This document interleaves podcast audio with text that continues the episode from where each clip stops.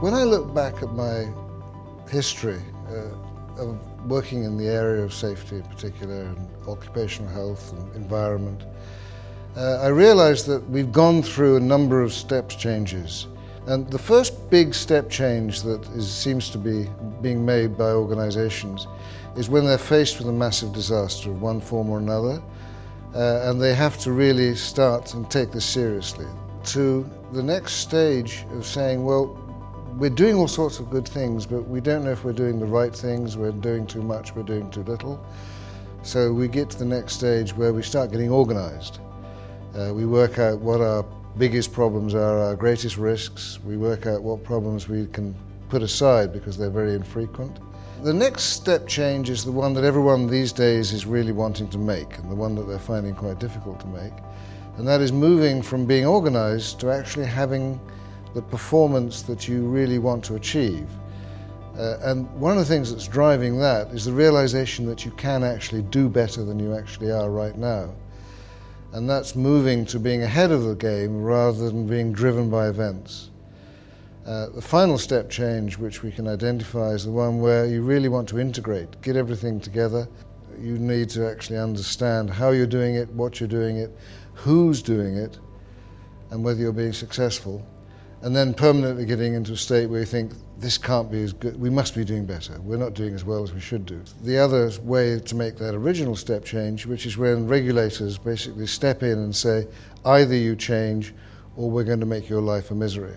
But many organizations haven't needed that strong focus from the regulator because they realize themselves that what they're doing is not very good. The problem is that in that reactive stage, you're always waiting till the next thing goes wrong. And if things are going okay, you think you're doing quite well. The only thing that drives the next step change is you don't get many of those relaxation moments when things do go well, and you get an awful lot of them when they don't go well.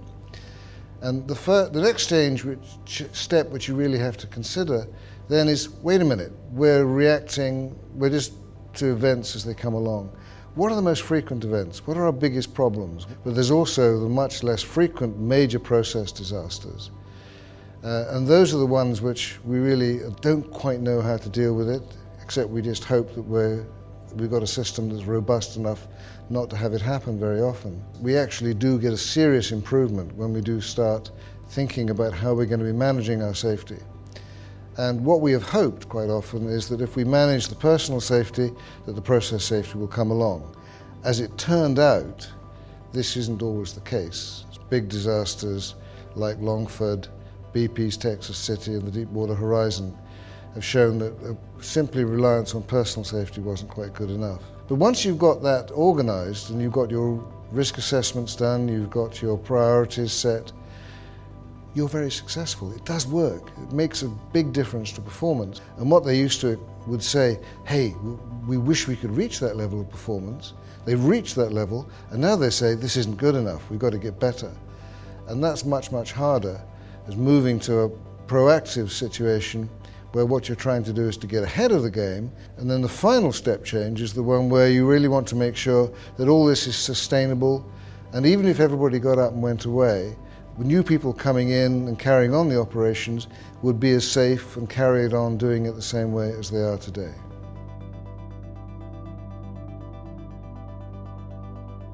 When I think about the critical elements of my model, I start, of course, with the pathological. And the pathological is the only one which really is not a culture of safety. It's a culture of get the job done, however, don't get caught, uh, and if anything goes wrong, we know who to blame, and it's not me, it's somebody else, it's the victim. Uh, the remaining elements, the steps on the ladder, are all cultures, uh, but they're distinct cultures, which I would call cultures of safety. Uh, the first one is the reactive, which is basically where we wait until things go wrong and then we try and fix it, and then we wait for the next one and we try and fix that. And the problem there is that what happened last time and what happens this time and what will ha- always certainly happen next time quite quickly, don't have the same immediate and direct causes, except usually that there's people doing things. And so those are, the, those are the people you originally try and blame because they're the only thing that they've got in common. The next level that we move to is now called the calculative. It used to be called bureaucratic, but I didn't like that.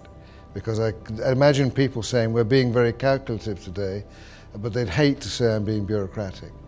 But that next stage is one where, in fact, you've got systems and processes, you get organized, uh, you get your priorities, you get your resources, you make sure you've got your training, you do your risk assessments. The one after that, the next level up, is the proactive. Now, the proactive is the one that everybody really wants to attain these days. And the proactive is where you're dealing with the problems before the problems come and attack you. The calculative, by collecting a lot of data, is still inherently reactive and is waiting. The proactive is really looking at what's the next thing coming down the line rather than trying to fight yesterday's battle, it's trying to win tomorrow's skirmish. And finally, with the generative, it's where everybody's doing their own job. You do your job and I'll do mine. And there's a lot of power which is being still held in the levels of upper management and line management in the calculative and in the proactive levels is now dispersed down to the level of the workforce because the workforce are really the experts in how to do it safely. And the job of management is to make sure the workforce gets what the workforce needs.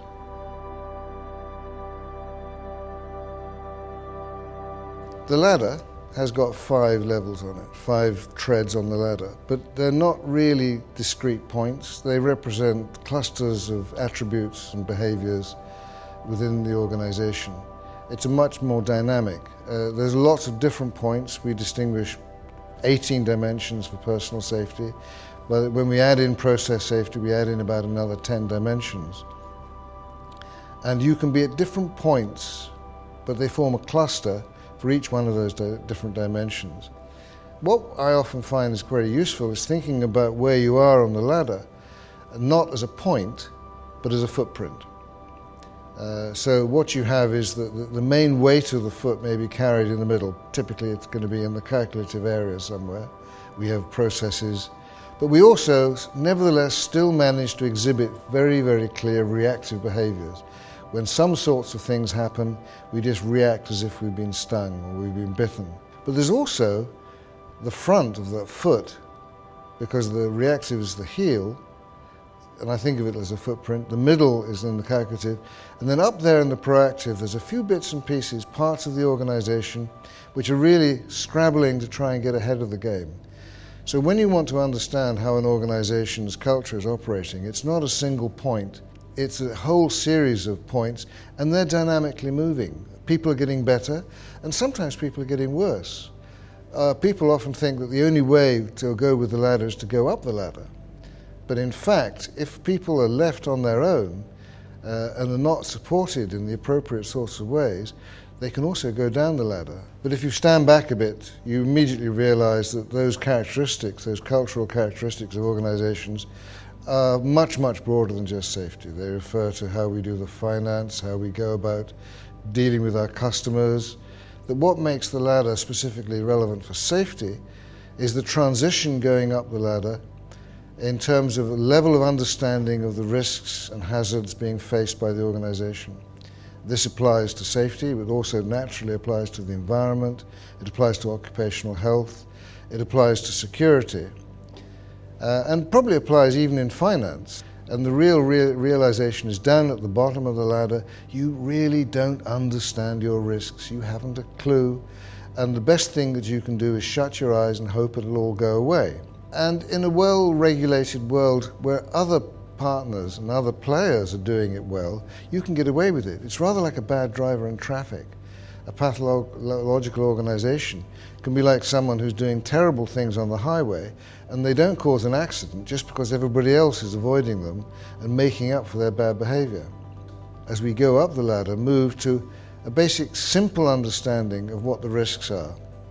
And then you're moving to a slightly more nuanced idea of what the risks are and where the risks are coming from, up to a full understanding, not just by the people at the top, not just by the safety department, but an understanding of the people who are facing the hazards and the people who are managing the hazards exactly what those hazards are, what makes them more likely to be a problem, what makes them less likely to be a problem, what's the best way of controlling them, what are the ways that we actually don't need to do. And so when you get to the top, you've got a lot of nuance, and you can actually quite often avoid having to do some of the things that we have to do lower down the ladder because failing to understand what we're doing means that we really have few choices, we can't be nuanced.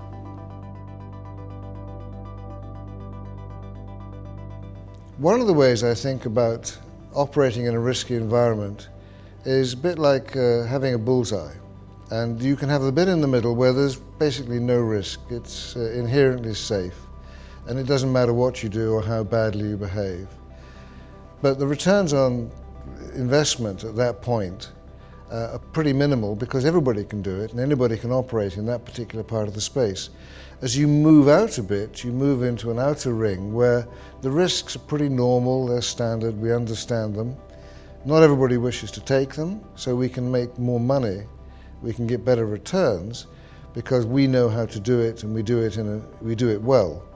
And the better you're getting at doing it, the further out you are moving towards what I call the edge, where the edge is where it gets very exciting, but if you fall over the edge, that's when you have an accident or a major incident. And what is interesting about thinking about things like high reliability organizations, proactive and generative cultures in general, is that they enable you to operate out close to the edge for two reasons. One is you know how to operate, and the second is you've got pretty good systems for telling you where the edge is, and your operating processes keep you away from the edge. So, for organizations that in a harsh commercial environment have to sweat their assets, it's absolutely vital for them to do this kind of stuff well in a harsh commercial world. So, when you're sweating the assets, you better be jolly good at what you're doing rather than just doing what the bookkeeper's told you. One of the natural questions you can ask is Doesn't all this safety stuff just cost money? And the answer is no. It makes you money, but you've got to get your head around how it does it. And I think that that's very important because typically what people do is they complain they have to do this, they have to do that. Safety's just a cost, gets in the way of doing the business. But the reality is, if you've got your safety right and you can do it safely, then you can go in and do interesting and exciting, dangerous, and dare I say, profitable things because you're good at it. You know what you're doing and you know when to back off so you don't get hurt. Whereas if you're not very good at this, you don't know when to back off, but you may not have the nerve to do the really exciting stuff as well. To make the argument, I often do this, with, especially with senior people like boards which is I have a figure in my head, which is that roughly 10% of turnover is wasted on poor performance in areas like OH&S, environment, uh, and um, process safety. So if you're turning over 20 billion a year, 2 billion is vanishing in smoke because you're not actually managing it very well. Now, people disagree with me, and I've had two level types of disagreement. One was a friend of mine from a very big company that makes an awful lot of profit, said that he thought I was entirely wrong. And I said, Well, what figure should it be? And he said, 15%. So the trick I do is to say to people, Well, I may be wrong. Uh, but if they object, say, Well, you must have the figures. So you know what the figures are uh, they'll usually retreat in some confusion. And they say, but they still can't be right. And I say, okay, it's fine. Uh, it's only a guesswork anyway, but it's got the conversation started. And we can use a spreadsheet where you can look at the costs of different types of accidents and different levels of consequence. And we can say, well, you fill in your own data. You fill in the likelihood that these kind of incidents are going to happen from unlikely to very unlikely to almost impossible and you fill in whether they're going to be really expensive or just a little expensive. And then when you put it all together, lo and behold, you come up with something that looks suspiciously like 10% of turnover. But they're your figures, not mine. By the time you've got people at that level to that level of understanding, the finance people, the only complaint is, why didn't you tell me this earlier? And so all of a sudden, the finance people can become the safety people's best friend rather than what they thought was their natural enemy. It's quite interesting. The way we go about it is to create a, basically what looks like a risk assessment matrix, where the cells contain for different types of incident uh, the costs of a level five total disaster down to the cost of a level one, which is just a near, almost a near miss, and level zero, uh, is hardly counts as an incident at all for different sorts of incidents. So in the case of oil industry, uh, we had a quick rule of thumb that a total platform loss was going to be about 1.6 billion dollars, uh, whereas a level four, where more than one person is killed and there's major asset damage, you're probably looking at something more like 160 million, an order of magnitude less. Now, losing a total platform is very unlikely. So the expected cost that you're actually exposed to is the product of a very small probability with a very large amount. And it usually comes down to maybe a couple of hundred dollars on an annual basis. What we discovered was interesting was the place where all the money is vanishing is not the big headline events. We're actually quite good at managing them most of the time, although we could still be better. But what it turned out is that the level two, level three stuff, which is regarded typically as not hardly worth reporting, more than a little way up the line, gets aggregated, lost, and isn't considered as being worth bothering about. So it's what I call the death of a thousand cuts, is where that almost all of that 10% exposure actually comes from. When you see the figures looking at you, you say, "Oh, now we know what we can do. We can actually do something about that." And if we're clever, we'll manage it in a way that the bigger, more headline items get covered at the same time as well. One of the big problems that we face in today's world is litigation. It scares people to the point where they think that they shouldn't say what's going on, they shouldn't say what's happened to them, because they're afraid that if they get into court, they're going to be in terrible trouble. Now, I think that this is actually misunderstood. The, the really crucial discovery is that you probably your best defense in court is the realization that things will always go wrong. Life is not fair. Uh, and what counts in court and what counts in the spirit, at least, of the law, although sometimes the letter of the law might need tidied up a bit. And I'm not just talking about Australian le- legislation areas, I'm talking about America, I'm talking about Europe as well. What counts is were you trying? If you were trying hard and you're doing your darndest to avoid an accident, and nevertheless you just got caught by something which came completely out of left field, then you really should be able to get off. Uh, you might be still required to compensate the people. But the problem is that if people are terrified by litigation, then what can often happen is that they're going to say, Don't tell me, I don't want to know, I don't want to hear. One of the things that you have to do is really realize that you've got to do certain things because that's what's expected, that is the right thing to do. Uh, I'll give you a classic example which we discovered in the Deepwater Horizon, a case that I've been personally involved in as an expert witness. And what it turned out was, was that BP had what I would argue was the best safety management system in the world at that time, called OMS. And they had developed OMS as a specific response to their Texas City disaster. And we thought that they hadn't rolled out OMS uh, in the Gulf of Mexico because that was a difficult region and they'd done it elsewhere. Turned out BP had rolled it out in the Gulf of Mexico. But what they did was they rolled it out on their own assets first and they left the non BP assets, like Transocean's Deepwater Horizon, to a later date. So what they did and demonstrated that they failed to exercise their true duty of care was that they took the active decision not to implement the local operating management system, LOMS, on that particular well. And what I was going to argue in court was quite clear, which was that the system was so good that if they had implemented it, it would have prevented the disaster. Now, if they'd failed to do it because they just forgot, or they were in a hurry and it was literally coming along the next week, that would be understandable. Where they went wrong was they actually had a committee meeting of the risk committee and took the active decision not to implement it. So don't do this at home, folks. One of the things people want to do is to find out what their culture is like. Uh, and the standard way of doing this is to carry out a safety culture survey. The problem with that is that, first of all, they're big, everyone's supposed to fill them in, they're, and also that they're really attitude surveys. And the problem I have is also that people know what answers to give. And they may well give the answers to achieve the results they want to achieve. So I've seen surveys that have been filled in by groups of people who had a very clear message that they were wanting to send to their management.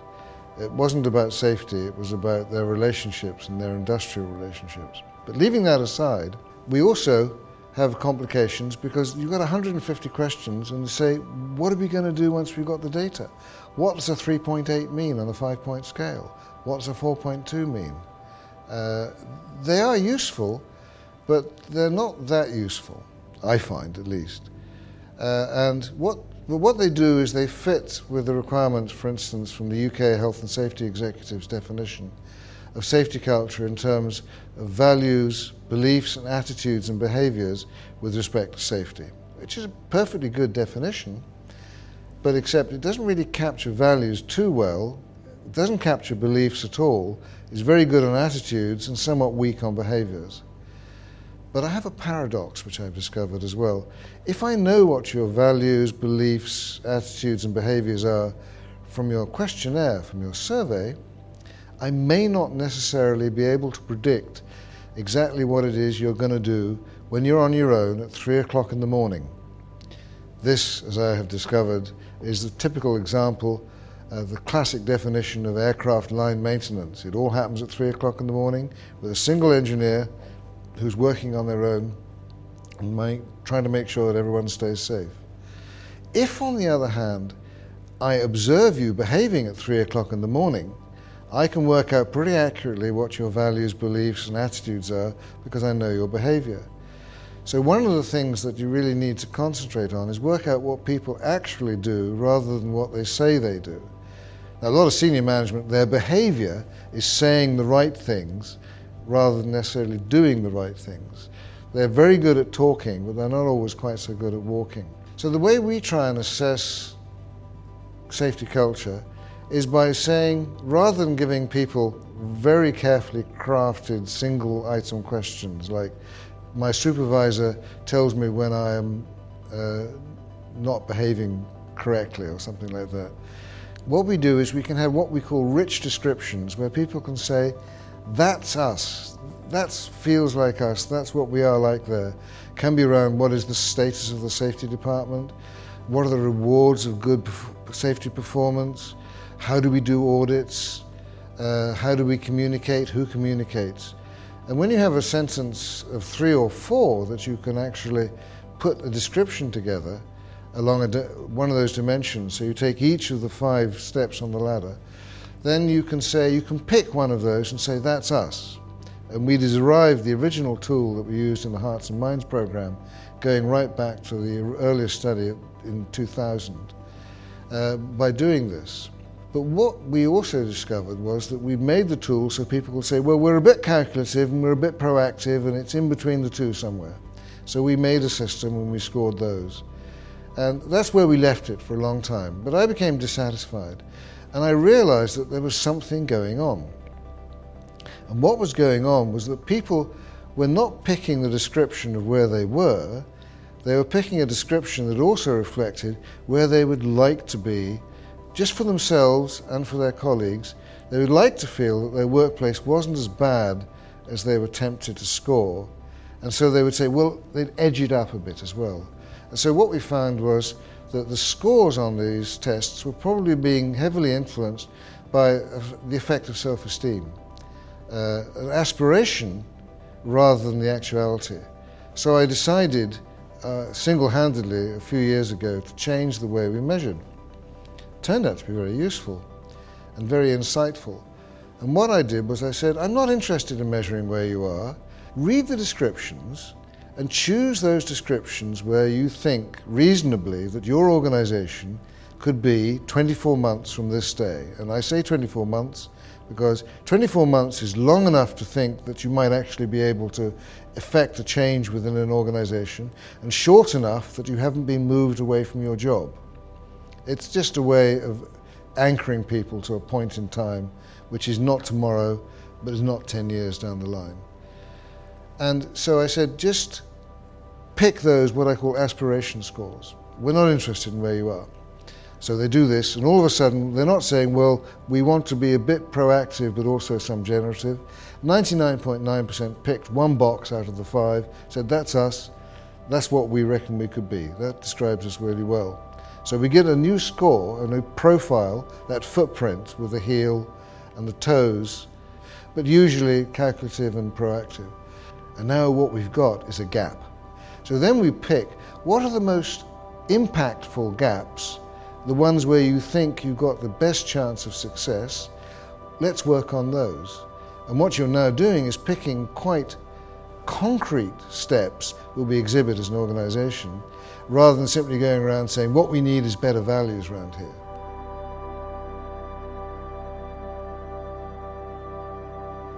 These tools and approaches have typically been developed with large resource rich industries like the oil and gas industry, like aviation. And the question often arises is what about the little guy, where they're all working their tootsies off because they've got to stay in business and they can't spend a lot of time going around filling in paperwork for people because they've got a job to do. In fact, in some ways, it's easier because you've got fewer people to persuade, fewer people to work on. Uh, they know each other when people know each other, then they know what other people are good at, what they're not so good at. If we can get everyone into a shed, or if it's an aviation operation, if we can get them all into a hangar. Uh, and what we do at the end of every day is try and say, what are the kind of things that we should be doing now? What went well, what went badly, why did it go wrong, what are we going to do to make sure we never get into that problem again? Uh, and sometimes you say, well, we thought we'd fixed it and we haven't, so we'll have to try again. And what you realize with small organizations is that they can do this if they are given enough time. And I think one of the problems is quite often is that clients don't give their small contractors enough time to become better. And one of the things that you can do is actually make an investment in your contractors if you're a bigger company by saying, take some time at our charge and we may be talking 10 minutes, we may be talking 20 in a week, in a day, in a day or even in half an hour in a week, uh, to say what are the things that we could do that would make us better next week than we have been this week and we were last week. I find thinking about progression up the ladder, which is why people really approach me and they ask, Can I help? is that there are five steps on the ladder and there are four arrows there's the arrow from pathological to reactive, from reactive to calculative, and so on. And what we're trying to do when we're getting better is make a transition over one of those arrows. And I discovered that there's a very simple structure which helps me a lot when I'm trying to advise organizations in how to do it and when I'm trying to design plans for improvement. And that comes from the first realization that when I was talking to organizations, they would say to me, we're pretty good. We're, we're definitely heading up the ladder. We're heading towards the higher reaches. And I'd say, yeah, I'm impressed. It's pretty good stuff. I would do because they're paying me. Uh, but I'm, I'm tricky. So I'd say, well, why are you so good? And they'd say, well, we've got this in place and that in place and this in place and that in place. And I'd hear in place coming in like mortar fire from the enemy trenches. And I'd say, yes, Again, I'm deeply impressed. Just one question. They'd say, yes. At this point, they think they're beginning to know I'm tricky. Uh, this one question Are you using any of it yet? Is it in operation? Ah, they'd say, we're going to. We've got a plan, we've got an implementation plan, we've got a work group, and we're starting next week. I say, good. So you're not actually using it yet, but you're going to. Or sometimes we're using some of it, uh, but uh, we're still planning on using some more. So the transition from reactive to calculative is taking the stuff that you put in place when you stop being purely pathological and actually getting it to work. So we have standards, but we actually use them as opposed to having them sitting on a shelf uh, looking bright and shiny but not actually influencing anything. And then there comes another problem, which is okay, so we're using them. I say, are they any good? Well, they say we've got a few processes that really don't work well, but we don't dare stop using them because that'll show our lack of commitment to safety. I say, well, wait a minute, why aren't they working? Well, they're not very good. So the realization I became to discover was there's another transition, the transition from calculative to proactive, which is a, a difficult one, which is of making what you've got effective. So actually taking what you put in place and then making sure that you're actually going to achieve the performance and the results and the behaviors that you intended when you put stuff in place.